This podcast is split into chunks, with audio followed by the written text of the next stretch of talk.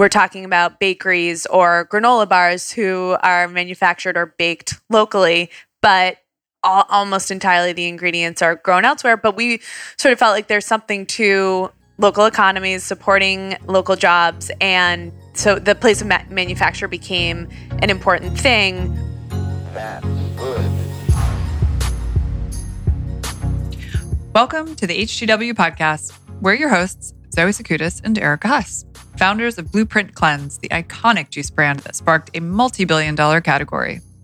We bootstrapped, scaled, and sold, and now we're moving on. We put down the juicer and picked up the mic to start a conversation. We'll bring you behind-the-scenes information on leading brands and emerging ideas in this rapidly evolving world of wellness. Every Wednesday, we chat with experts or entrepreneurs who help us cut through the noise and bring you information you can actually use. No shaming, no guilt, just the cold-pressed truth about real ways you can feel better, mentally, physically, and emotionally. And bonus, we even share our often humiliating personal experiences, all in the name of your wellness journey. Clinical studies have shown that writing five-star reviews improves mood and circulation. So if you like what you hear, give us some love and share with a friend. Often irreverent and occasionally intuitive, consider us your navigators on the bumpy Highway To Well. Um, I have something very topical to share. Oh my God, I'm so excited. What do you have? Okay, so hi, Zoe. Hey, Erica. um, I must tell you that we, so full disclosure, we're doing a remote recording on this bad boy. We're not in the same place. And the reason that I'm exposing that is because I'm it's actually very obvi- obvious. It's very obvious, but also because I am in the middle of blowing my own mind in the kitchen, and I'm very excited to go back to it. Okay, I just, I just made. Okay, speaking of firsts, first time I have ever truly, first time I have purchased an eggplant with the intention of making something with it, and first time I have truly actually ever enjoyed eggplant. Oh, um, I know. Ready? I just made an eggplant based vegan queso that is ridiculously yummy. Okay. Uh, listen, I like. I'm gonna have to taste it. Eggplant might be my least favorite. Mine too. I know. This is why I'm sharing this with you, because I know how much you hate it. Planet, not just because it's like the worst nightshade, but it just like tastes like nothing. I know. Unless you just drench it in whatever kind of vehicle seasoning sauce. You Which is have. exactly what's happening. I mean, we're not yeah, making, exactly. we're not making queso for, you know, real health reasons, but it's it's actually kind of a nice like plant-based queso that doesn't use six pounds of cashews, which is why I like it. There's no nuts in it at all. Okay, so, is it? Just, but is it like a pound of nutritional yeast? No, it's actually not that much. That's what was surprising to me as well. It's like a couple of te- teaspoons. Okay. Um, so anyway, point being, I feel like this is topical because it all comes down to like you don't always know what's in your food. Yeah, I like how you're, I like it. I like the segue. I like that you're A, you're making a, a queso for eggplant. Did oh, like nice one. I like that. Good pun. Thank you. I am making a queso for eggplant. We'll see if that holds up. And um, yes, we did get down to some uh, business with Elly. Uh, we talked about... Elly Truesdell. Right. Elly Truesdell. What's in your food? Where's it coming from? Who's making it? And you could be shocked to know that the vast majority of the food that you eat is coming from a third-party manufacturer. Right. Uh, Which, yeah. When you say it like that, it definitely sounds like it should be scary. And the reality is, for a lot of products out there, it is kind of scary. But that's why it was so refreshing to talk to Elly. She is the C E O of Canopy Foods. I really like what Elly, how Elly was describing them as a an evolved kind of co-packer, which is an interesting way of thinking about it. Yeah, I mean they're they're raising the bar, which is great because you know this that industry is very old, and I dare say like it's not really keeping up with um, the time. So it's good that she's you know she's a young person and she's coming in and looking at everything through sort of a healthier uh, lens. And uh, if I'm eating a third party, you know, tomato sauce, I want it to be coming from Elly's kitchen. Yes, I agree. I think it's it's something that I feel like it's really interesting for entrepreneurs to hear. Just you know, a kind of a, like a peek inside to what happens with you know the the vast majority of co-packers and how they're all different. And then I think also it's really interesting for someone anybody who buys food in a package, which let's face it, is everybody at some point, to have a better understanding of what's going into actually putting that food into the package and on the shelf. Yeah. I mean, let's face it, everybody. Annie's, you know, cheddar bunnies is not coming from Annie's kitchen. No, Annie didn't make that. she Annie's didn't make that. Making, and Mary's gone crackers? No. Mary's not making it either. Guess who else? Um, Brad. Brad. Brad's kale chips? He's not making it either at this point. Nope. No, nope. Brad's not in his basement sweating it out. Okay. He's passed the baton. He has scaled and now he is sitting back and enjoying the fruits of his labor, which right.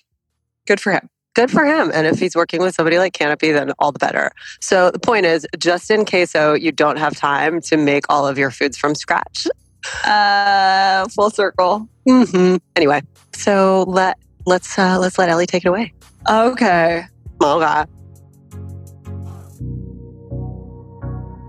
Hey, partner. Hey, partner. You want to talk about our other partners?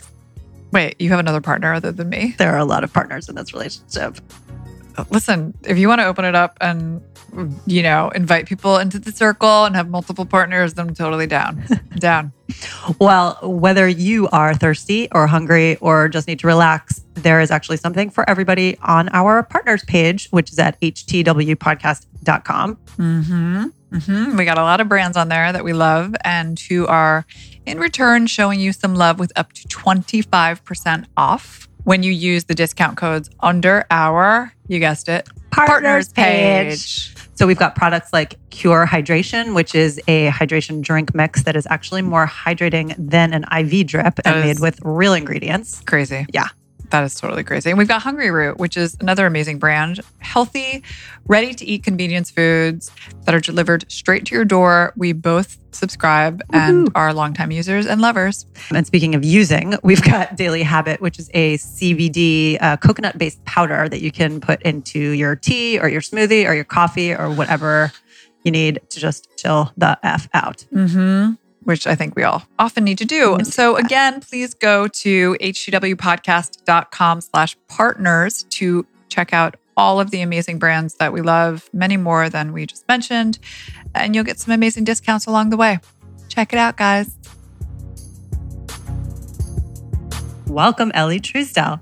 Thank you. C E O Thanks for having me. Canopy Foods. But as we already know, your resume runs much farther, Deep. deeper, and wider than that. But that's your current post. Yes. Yep. Um, we're so happy to have you. Yeah. We've yeah. known you for a very long time. I know. And it's like, fun to be in this capacity seeing you guys. I know. Thanks for coming over. Yeah. To our... Our, to the attic. What do we want to call it? I don't we, know. we just want to be like Doc Shepherd. I've, we're attic. I think yeah, you could come up with something. It's, it's like a great loft. Up here. The a loft. It's like yes. a loft. The annex. It's like the top floor of yeah. my house. It's so penthouse studios. Penthouse that loft. Sounds a little douchey. That sounds bad. Yeah, that's not so that nice. Sounds like boobs. Studio at the loft. Oh, I like that. Oh, that sounds... Or okay, like thanks for coming to the studio at the loft. um, take that, though, well.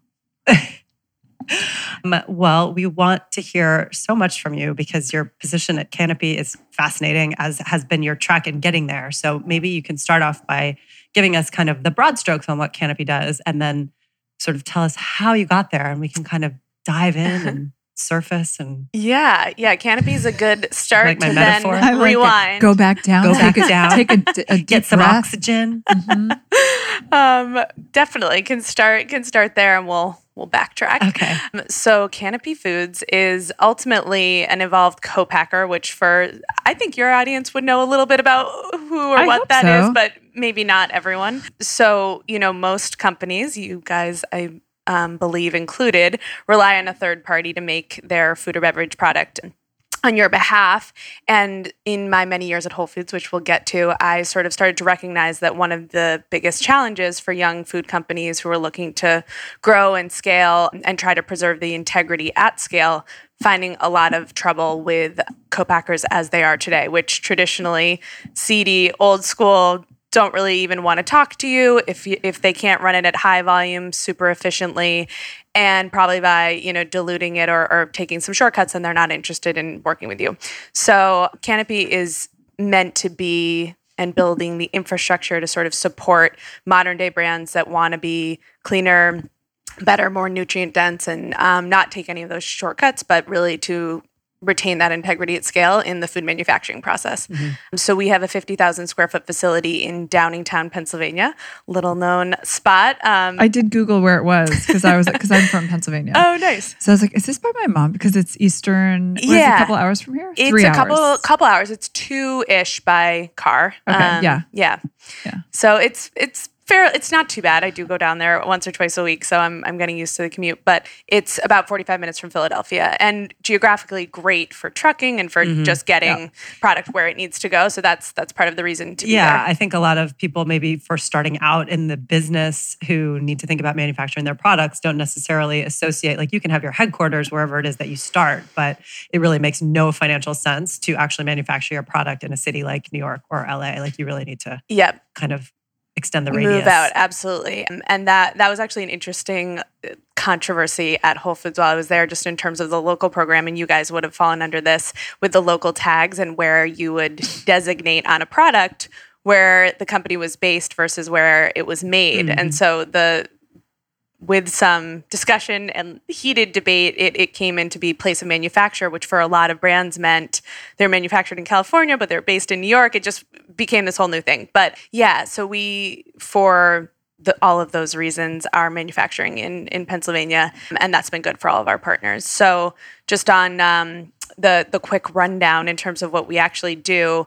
do co-packing, meaning for branded partners. We do some private label, um, and we do some food service. So the idea too is not only certainly higher quality standards and continuing to develop products with that integrity is really key in terms of process, but also um, layering in some level of flexibility, because so often you're walking into a co-packer and it's just so rigid where they only do one format, that you have to pick it up this day. They're not able to do food service, smaller packs, and what you need for the retail shelf or your direct-to-consumer. And so as the industry has shifted into one that's more of an omnichannel world and where so many brands are starting to sell in and across all channels, we recognize there would be a real value or need to have multiple sort of services to that end. So not just making a retail pack that was going to sell at Whole Foods, but also was designed well for direct-to-consumer or for taking your sauce and moving it into f- food service. Mm-hmm. Yeah, that's a big leap for a lot of people. I don't think, you know, when you start off with your brand, whatever your formula is, say you're making, I don't know, nut butters or something, and you're like, I've got this down. This is my formula. I can batch it up from like whatever, ten jars to like one hundred jars. jars pretty successfully, but now I need to make the next leap. Yeah. Then you go to a co-packer and they're like, mm, we don't have the machine to run that, you know, whatever you're using to right. contain it. You know, we only work with these ingredients. Yep. We're not certified for X, Y, and Z. So it's really, I think people are uh, shocked typically when they yeah. when they make that leap from like either doing it in their house or in an incubator kitchen or whatever it is to going to a real co-packer. Yeah. Um, it's really hard to plug in. It's really hard to find them. Absolutely. Yeah. So we, and we've sort of learned that you can't be all things to all people, which is sort of the trouble. Like if we want to offer that flexibility, we want to offer what you're mentioning of um, various format sizes and um, working with certain ingredients or supply chains, but you You do run into some, of course, you have to be limited by some, but what we are building out and where we think and hope that this can be really helpful is it's still just such a struggle to work with a co-packer at all based mm-hmm. on many of these people, I was about to say mm-hmm. guys. Mm-hmm. They're all traditionally guys. I mean, let's all be honest. Guys. Let's just say it. Let's uh, just yeah, paint, so, the, let's paint the picture accurately. Yes, I would go man. out on a limb and say that yeah. ninety percent of co-packers are run by men who are probably over the age of fifty. Yes. Huh? And who have probably I, never a re- seen a green juice in their life. Data point for right. me to have on hand. I, I do not, but totally. It's it has to be in in that realm. And so if you what we are looking to balance is we can sort of build a commercialization package for you as well. So you can come to us, we can formulate your products, we can work on R and D, we can think through strategy, do all of the stuff and and some of the work that I did at Whole Foods, which we can talk about in a little bit. And you can leave our, it, but we may not be still the number one facility to make your product because ultimately everything is is pretty nuanced. And I mean, you guys, in terms of juice and what you guys were doing with nut milks and whatnot, it's like so specific. So yeah. we may not have every single one of those capabilities, but you can leave Canopy with sort of your playbook or your formulation, your commercialization, and some of the acumen to walk into a co-packer and know what you need to demand or ask for. It's so there's a little bit of this coaching element mm-hmm. as well, uh-huh. um, which I just found in working with so many different young companies that yeah. um, that was a real need.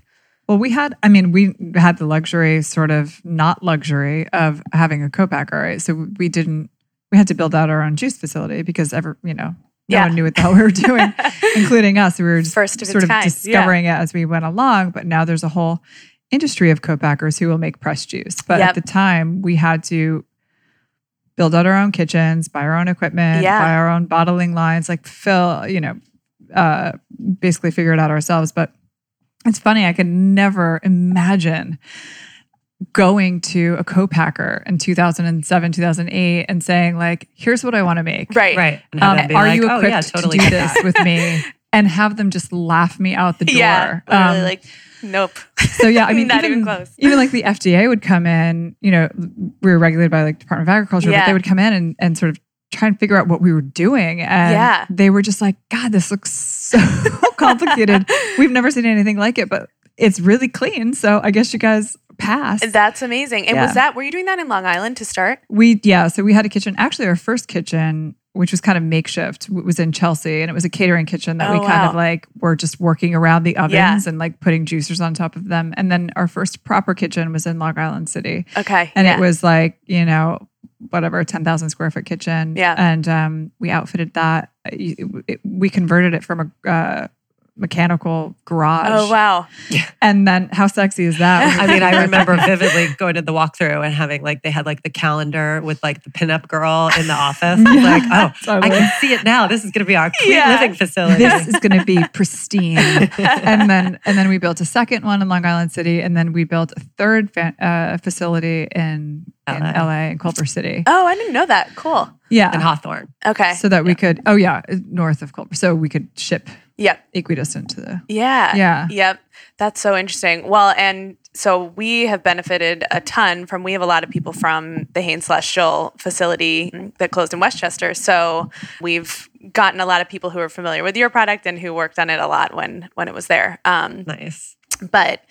Yeah, it's it's a it's a funny world. Definitely. Well, okay, new territory. So let's get into it. Like, how did you how did you land there? Because it is, I mean, you are. I I, I don't think it, it needs to be. It, it can't be overstated. Like, you are one of the only women occupying this role in a very very male dominated or traditionally male dominated space, and obviously doing very new and evolved things, as you said. So, like, how did you how did you land here? And is this where you thought you were going? hmm.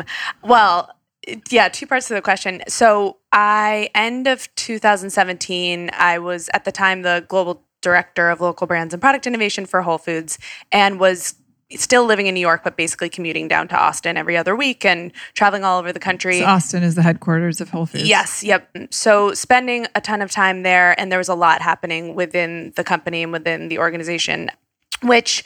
I'd been with the company for nine years, my entire career, and with everything um, shifting and sort of what I saw coming, just recognized that I was ready to to move on. And I sort of felt like I'd plateaued a little bit in terms of how much I was being challenged and just wasn't maybe contributing as much as I, I would have liked. So it just for, for many reasons, it was sort of like, okay, I think think it might be time for me to move on. And then the acquisition happened. So it was it was a, a new, a few different things that sort of like led me to a point of feeling like I was ready to to do something new. Yeah. We ha- God, we're really lucky when we got in there. I know, the timing was it, really It's truly, it was crazy, like at that crazy. time, it was the equivalent to like a book being, you know, propped up by Oprah and the book club. Sure. It's sort of, it was that good of a Whole partner. Foods was our Oprah. Yeah, yeah. Yeah. No, totally. I mean, I I do. I think about, because I think, am I remembering that it was like a three-day shelf life it when was. you guys first we started? Doing, it was. It was very illegal. No one knew. Yeah. We, we didn't know. Whole Foods didn't know. No. True, yeah, it was knew. so new, but it they, that was, there was like an appetite for, we'll we'll bring in anything if we think it's great and it's local and we love these entrepreneurs and want to support something. Yeah. And just for the record, it was only illegal because it wasn't, because it was truly raw, right? It wasn't pasteurized. It wasn't heat pasteurized. Right. And, and right. whatever regulation. It wasn't regulation. illegal because it was not safe. It right. was just... It was just whatever regulation. Yeah, um, yeah, absolutely. But yeah, they were an amazing partner for us. And I, I don't know that they would serve us in the same way today as they did then. If we yep. were to go to them and say, hey, we have a new brand, can you be our partner in launching it? I think it's just a totally different world with yeah. Whole Foods and, and just launching in general. Absolutely. And I think I, I sort of look at it and it's, there are reasons for that as well, because now think about how many people tried to follow in your footsteps, right, and the number of brands on the shelf and the number of, you know, H P P juices that have since come on board. So there probably almost shouldn't be the same environment because of the level of saturation. But on the other hand, it is, it was hard for me to just see that shift enough, and probably the pendulum swinging a little bit too far in the direction of we're not willing to make exceptions for any of these small companies. It, w- it was hard for the global leadership team that was new, coming from really different stores, to understand or recognize why we would have made, you know, we had insurance exceptions. We waived workers' comp. We waived um, auto insurance. We would have net ten payment terms for, for local vendors, all of which, of course, is complicated. Like it, it created so much complexity, mm-hmm. but it was the whole reason. It was very thoughtful, and it's the reason that so many young brands had the chance to launch and then have an excellent partner in in that growth. But yeah, it's like it's sort of a different time now, and I saw all of that coming and was ready to hopefully use that, leverage that experience elsewhere, and was just kind of ready for the next thing. So, how would you? I mean, I, I'm just interested, given where you are now and your experience. Like, what do you think is the right strategy for a category creator, right? So if someone is coming out now with something truly unique, what is the go-to-market strategy now? Because before it really was like Whole Foods is like your golden ticket. If yeah. you get in there, you're great. Um, you could build region by region, slowly and controlled, and yeah. then slowly get picked up by everybody else. But now it's different. Amazon is different. Yeah. You know, people aren't really going to stores that much anymore. Totally. Yeah, I, I say that a lot. Like there used to be just such a formula to follow, which helped me in my role because I was so lucky to see thousands of young brands, but that one, the ones that really were exceptional or that we wanted to bring in, it was like, okay, you have this this formula, this blueprint. playbook to follow. yeah, this blueprint to follow. Uh, and this is how it can work and how you can succeed. Now, both because Whole Foods isn't necessarily the quote-unquote incubator or the environment for that launch anymore, but also by nature of just, as far as I see it, like a glut of products, right? Like there's there's so much that there is reason maybe for not that there were so many challenger brands coming out, you know, in eight, uh, ten years ago that really were challenging. Like there wasn't an excellent condiment alternative to Kraft Heinz. There wasn't right. like, so there's, right. there's some reason for the change there. But in terms of strategy now, I think, I mean, I still, I sort of have to keep myself up to date on what, what it is that brands should be doing, because it is so different than like my time um, at Whole Foods. But I think, I think a lot of it is being really thoughtful and smart about how and where you launch, and being, because uh, I also think there was this wave of D to C, it's the only way to go. Right. Like just launch direct to consumer, you'll be the next Dollar Shave Club and you're done. And that certainly I don't think is the case either. So I think a lot of it is trying to be thoughtful about how you launch in um, sort of channel chunks. And just now that everyone wants to be the place for, for food and young brands, I think it's being smart about, for a while I was just calling these alternative channels like the WeWorks of the world and Equinox and Lifestyle. And, and, and not that those weren't available before, but I think people didn't think of them as retail destinations, yeah. and, and brands certainly didn't think of them as viable channels right. before. And maybe didn't think about the fact, if I launch in a really unique partnership with Equinox and have the right influencers or the right people around it who are going to talk it up, that is sort of my smart strategic marketing budget at play or ad budget at play before I go into retail, because people are going to be going in there wanting it or asking for it. So we did start to sh- see that really shift at the end of my time at Whole Foods, of rather than we always, or not always, but being certainly like some of the first to have a product. Um, generally, you were going to Whole Foods to find something new. There was a little bit of a switch where people were starting to see things like Halo Top just had its rise on being amazingly adept at geo-targeted, you know, social and digital media, where people would come into our stores and be like, where's your Halo Top? And it just required the Whole Foods buyers to get it, you know, on every shelf because it because right. people buy so much of it, it has to yeah. take up a whole freezer door. So I think it's it's hard. It's like it's not as, it feels a lot less simple yeah. than it was. And not to say it, it was never simple. Right. To, to grow a food and beverage brand is just really takes so much grit, I think. Well, but it almost sounds like where it's not, you know, simple anymore or as straightforward and formulaic.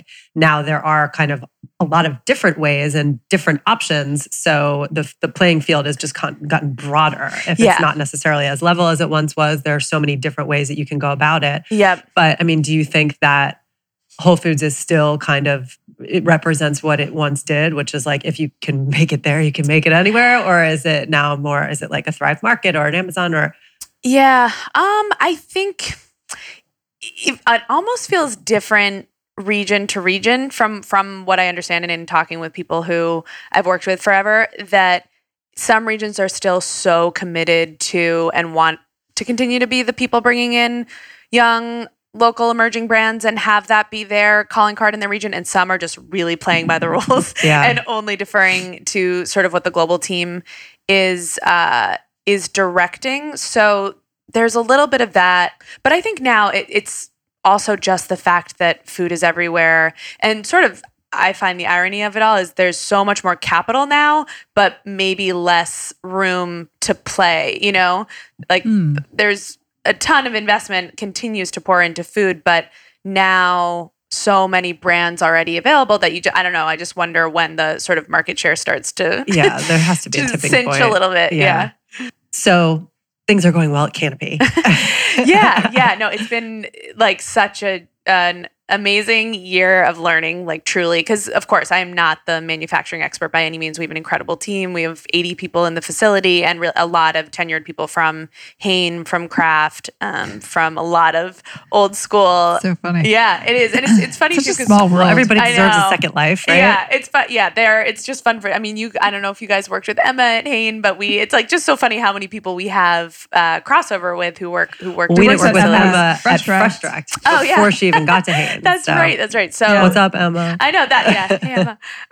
Um, so there, it is. It's fun. There's a lot of uh, of people who have had some crossover, and so we have we have a great team down there. And I've um, been lucky to just learn a ton from them, and then you know hopefully move it all in the right direction. Yeah, yeah. So, I mean, you spoke earlier about how Canopy is really kind of this evolved co-packer, which I think is really interesting and really important because, again, as we were saying, uh, certainly the average consumer doesn't really consider the co-packer and where the food is being made. But I think also, you know, brands that are entering the space now don't necessarily know how to differentiate between who is a old school co-packer and who is evolved, except yeah. if, you know, a co-packer says to them, like, we literally can't take your business because you're too small, you're too this, you're too that. So what are you guys doing to really kind of like assert that position of, you know, the leader as of of the of, of the evolved manufacturer? And I mean, are others following suit, or are you really sitting in a class by yourself?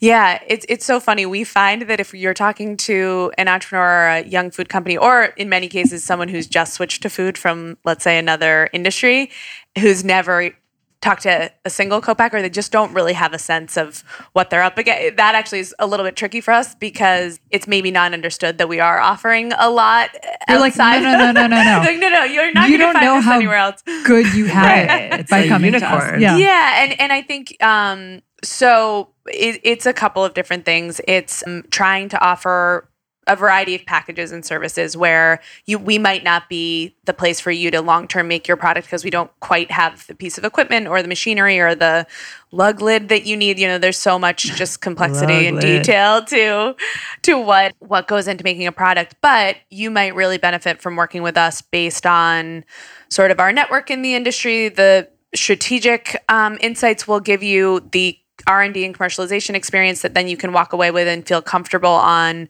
the food safety side and all of those components. So I think there's that that we're offering. We also, we've, we take on a lot in terms of we're doing a lot right now in the plant-based alternatives space. And it's been a very heavy lift in getting, getting there on the R and D side. I mean, just trial after trial after trial. Just to be certified to manufacture these types of foods? Well, or? More so just in using things like pea proteins and oh, other okay. um, ingredients like that and getting the textures right. Because mm-hmm. so so much of, I think, what's on the market now, it's it's getting so much better, but hasn't quite mimicked meat well, and with the exception of some of the cell-based cultured meats that, you know, not everyone is yeah. excited about. And it's so like cricket pudding is not as easy as it sounds to yeah, make. It's much harder than you'd think. Yeah. So I think that uh, there is a level of we like literally just labor hours and time and attention. And um, so it's it's like a customer experience thing. And one, you know, somewhat analogy we'll use is when I try to explain to either like my family or people who don't live in the city what Sweetgreen is. I'm like, it's an amazing salad chain. And they're sort of yeah, like, I can what? See like, like, like, I really don't get it. Yeah. How is it like different how, than Hale and right, Hardy? Right. Like why, why would, it's like, oh, I, like it's, it's everything. It's like they source ingredients locally and regionally. It's all, you know, no added sugar. It's everything's made in house. The customer experience the customer is amazing. Experience. And you, you can't always, it's a little bit harder to quantify, uh, and it's it's just like a lot of qualitative aspects. Um, so I think we have on the sourcing side, we have a lot of amazing relationships. We um, have this guy who works for us, Michael Zacco, who's with U S Foods and Sysco for forty plus years. He's amazing. He he's just very funny. He jokes. So he's that like one hundred seven. He, yeah, he's um his favorite joke is that he's Robert De Niro and I'm Anne Hathaway in The Intern because he shows up every day. He's like this hilarious um,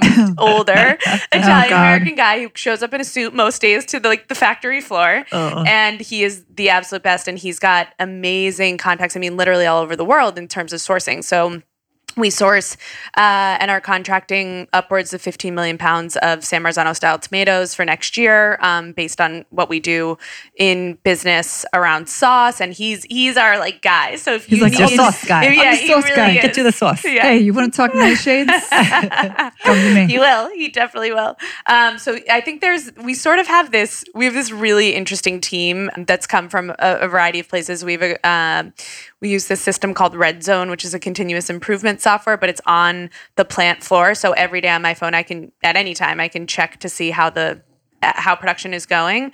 Um, there's sensors on every single uh, jar line and the the mealroom line to see like are we are we running at the speed that we should, or has there, there been an issue? So it's this um, it's an app. It's it's cloud-based, and everyone on the floor has access to it. So any team member, any Uh, shift supervisor is entering what's going on at any given time. And that's been, uh, I mean, amazing for us who who are not there every day. And it's also amazing for some of our partners who want to see like what's what's yeah, happening. Yeah, so incredibly high tech. Yeah. I just imagine like a Chernobyl event happening at the facility with just tomato sauce. Tomato sauce everywhere. Oh, man. A literal mushroom cloud. um, that is fascinating. Yeah. So, I mean, do you think that like, co-packers listening to this podcast, because you know they all just subscribe and listen to yeah. every episode. They're hanging out everywhere. Big, our biggest audience. Biggest audience, are definitely. They, like, are they kind of being sort of challenged to raise their game, or is there space for everybody to kind of cohabitate in this new ecosystem, or is it really... It's uh, That's a good I question. I hope the former. I, I hope so too. I hope but, so too. You know, or I hope you never it, know. It's interesting what you said earlier about like the consumer just doesn't know about co-packers. So our eventual ideal goal would be to be a branded co-packer so trusted, so respected that Sweetgreen, as just an example, in in working with us, let's say, uses Canopy as, you know, the brand, or Sweetgreen by Canopy, or even Whole Foods by Canopy. Like, right. like actually referencing the fact that we don't make our product. It's made by this trusted partner. Right. And because it's so With interesting. With all of I, our standards. Right. And, yeah. Because I look at ag and I look at this, and this has been for so many, for fifteen years with Food Incorporated and every crazy, scary documentary and, uh, you know, investigative journalists going into agriculture and big food on the sort of that side. And I feel there's been very little to look at the actual processing yeah, and co-packing layer. The, the, like the curtain it's has really not true. been pulled back there. No. And how many, how, I don't know if you know the answer, but what percentage of our food is co-packed? I, oh man, what was I reading earlier?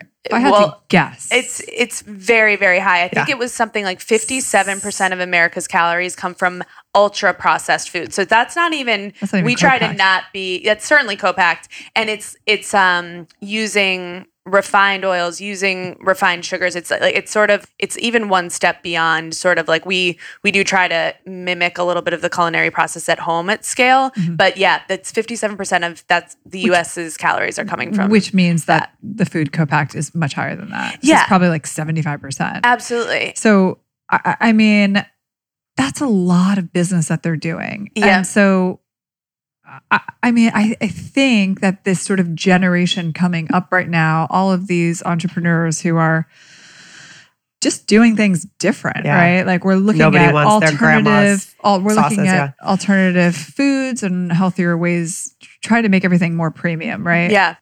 I hope that they're also, you know, their expectations are go beyond just food quality to like the actual relationships with the people who are making their food. Yeah. So I think a big thing that is missing in the, co- you know, it doesn't have to do so much with like the quality and all the shortcuts, which there are many, but like just the bedside manner. Yeah. Just the relationships that, that you have to sort of, these personalities that you have to deal with. I mean, it, it's in my experience, in my brief experience, it's been pretty harsh. Yeah, I have to say, awesome.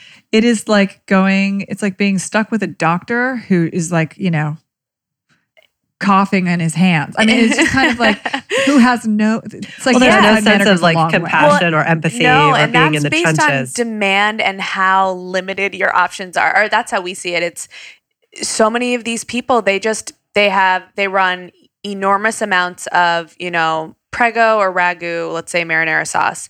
And so anyone coming in that's asking them to take any line time away, like, you don't get to ask me a single question. You don't get to, like, it's yeah. just such a different yeah. sort of relationship where there's nothing about it that's collaborative or partnership, like, no. absolutely. And so I think to Erica, your earlier question around, is there, are we like creating some sort of new demand?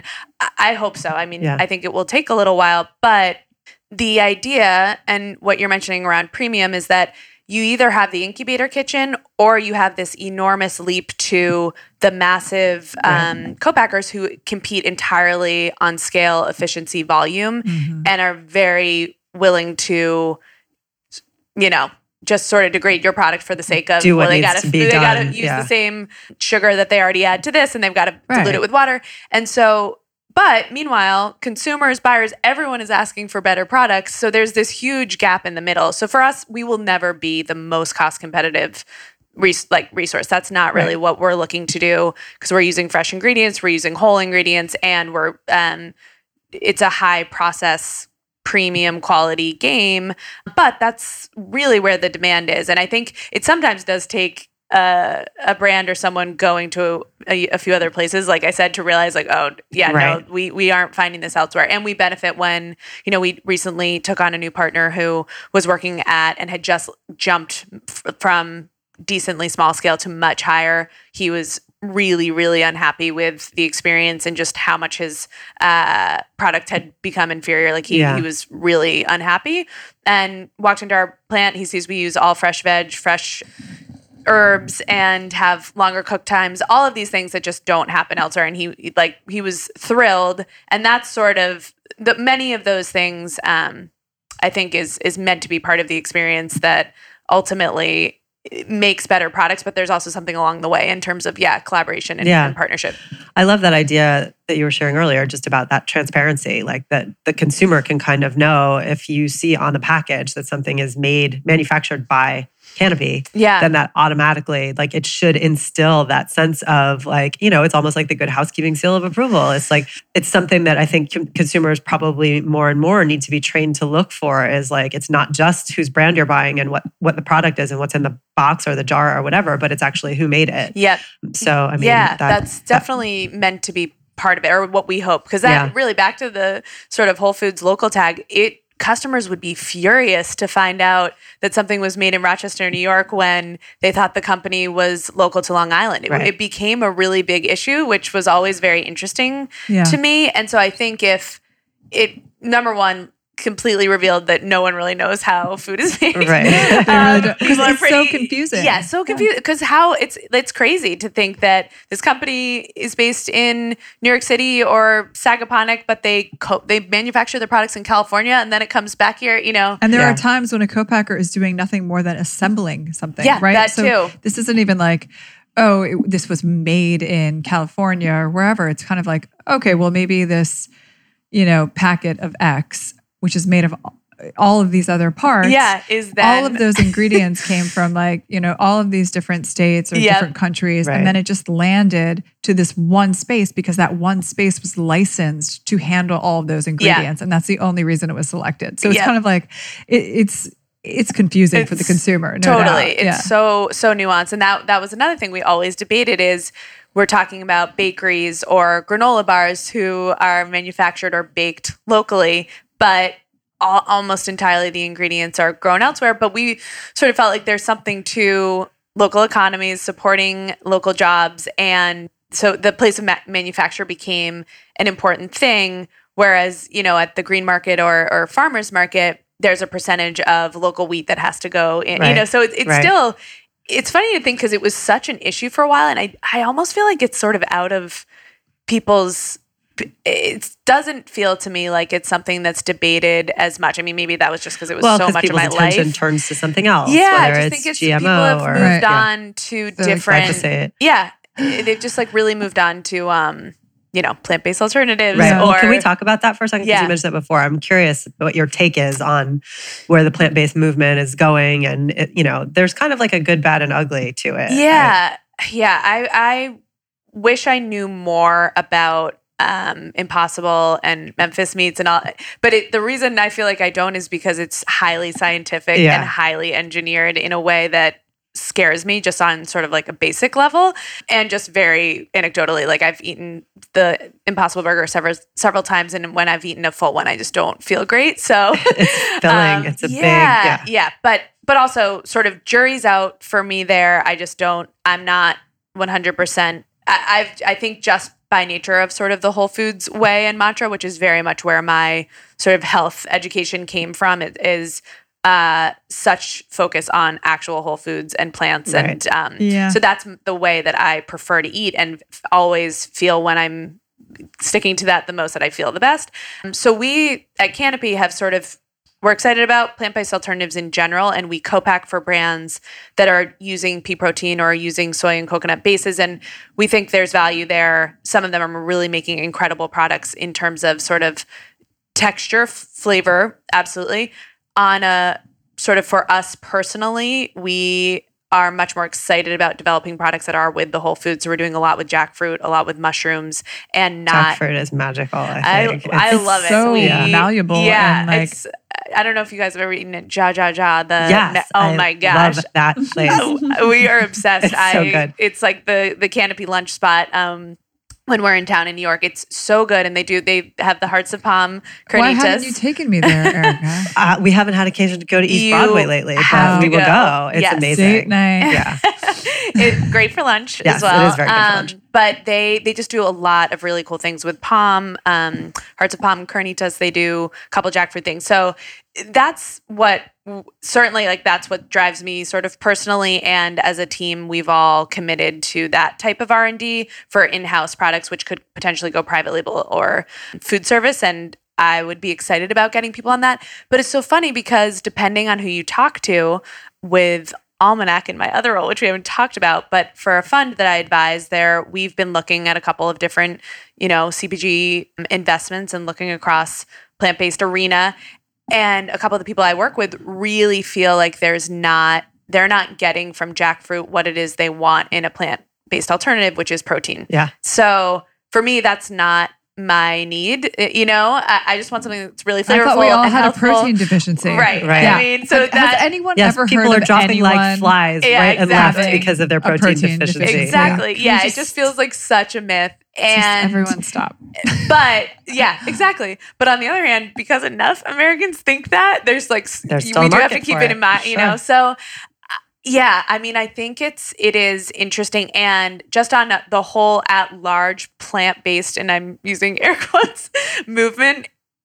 I mean, you can put plant-based in front of anything. Totally. In, you, plant-based Doritos, like they're right. made from corn. Yeah. Right. um. So that that's what's always a tough thing of how, you know, so many consumers and really smart, successful, conscientious people still are so sort of clueless about how they eat, what they eat. Right. And not to say I'm an expert, but I just think that it's interesting where these things take on such a trend take on, at this point, like they become a movement, and then it can get so quickly bastardized. Absolutely. In a way that's really, it just then falls into all of the other American bad habits of, sure, I'm going to eat this plant-based Cheeto and I mean, it's good for me. Like the right. fat vegan syndrome yeah. is real. It's yes. like just because you're eating plant-based like burgers, fries, fries and shakes yeah. does not mean yeah. that you are living a healthy lifestyle by and, any stretch. I mean, right. this was what we saw with just something as simple as the organic label coming up, right? right? It's like, oh, well, this tub of ice cream is organic. Right. I can't eat it all. Absolutely. Exactly.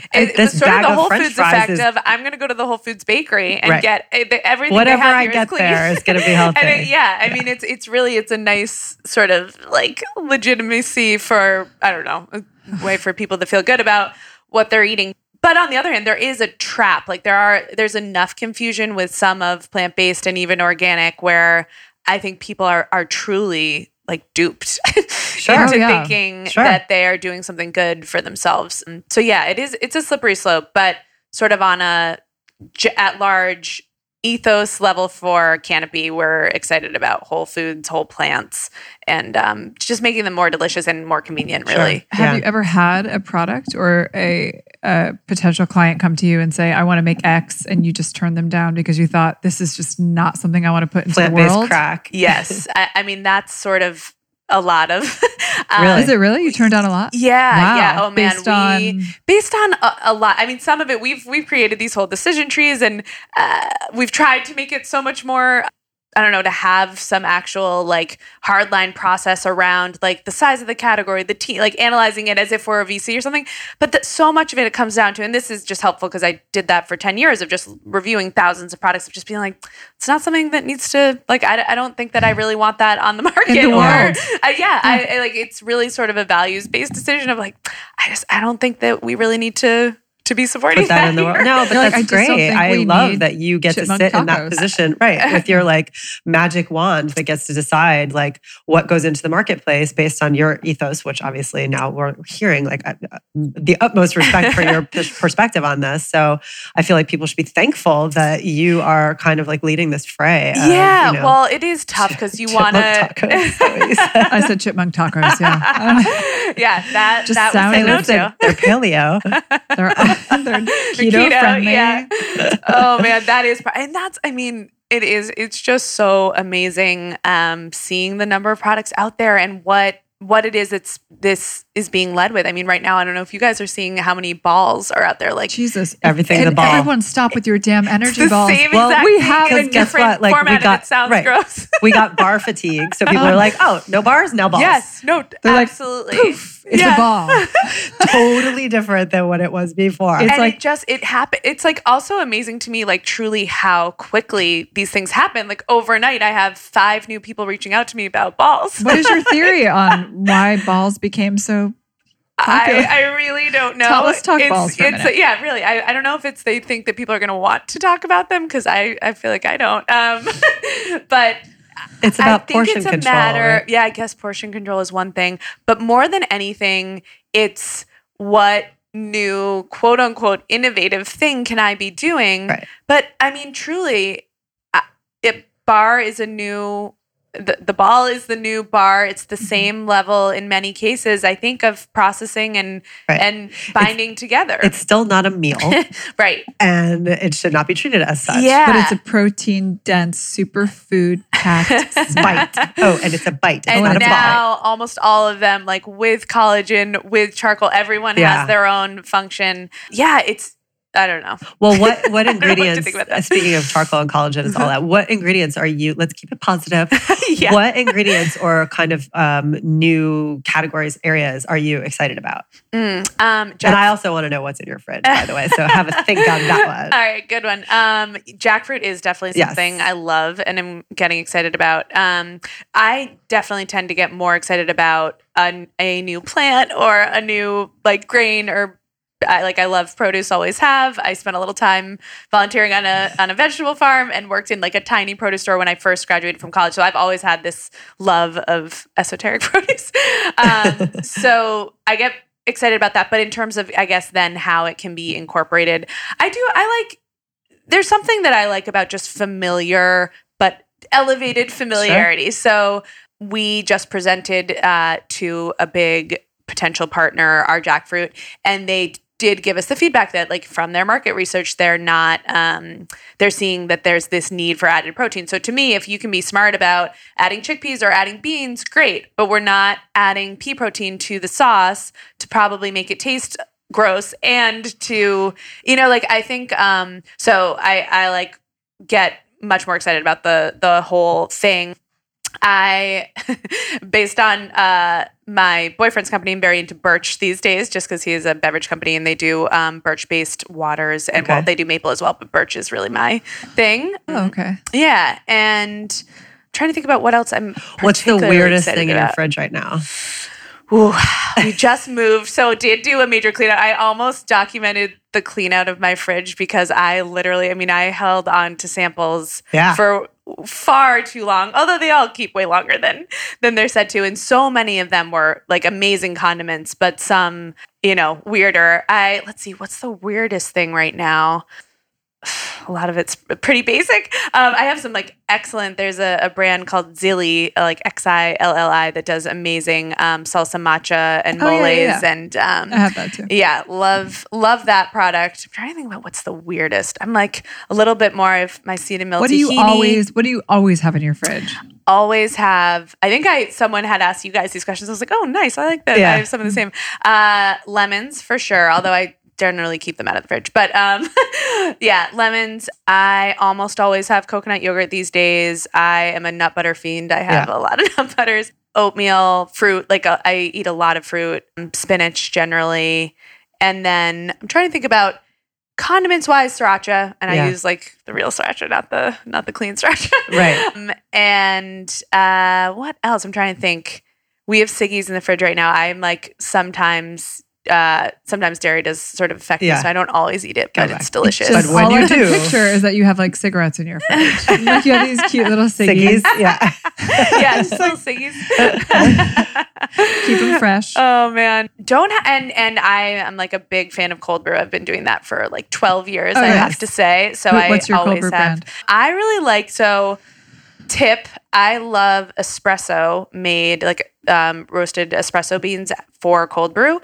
It's there. There's an especially excellent one I agree at Whole Foods with that. Really, um, the Minardi Espresso, which is named after Christina Minardi, who's now you guys probably met along the way. She was yeah, the yeah. regional Christina president Minardi. In the Northeast. She's now the C O O at Whole Foods. Um, when we opened the Brooklyn store in Gowanus, oh. there are many many a thing around the region named after Christina, which is so funny. That's hilarious. Um, and That's so one funny. Of them is this roast, this espresso from Allegro.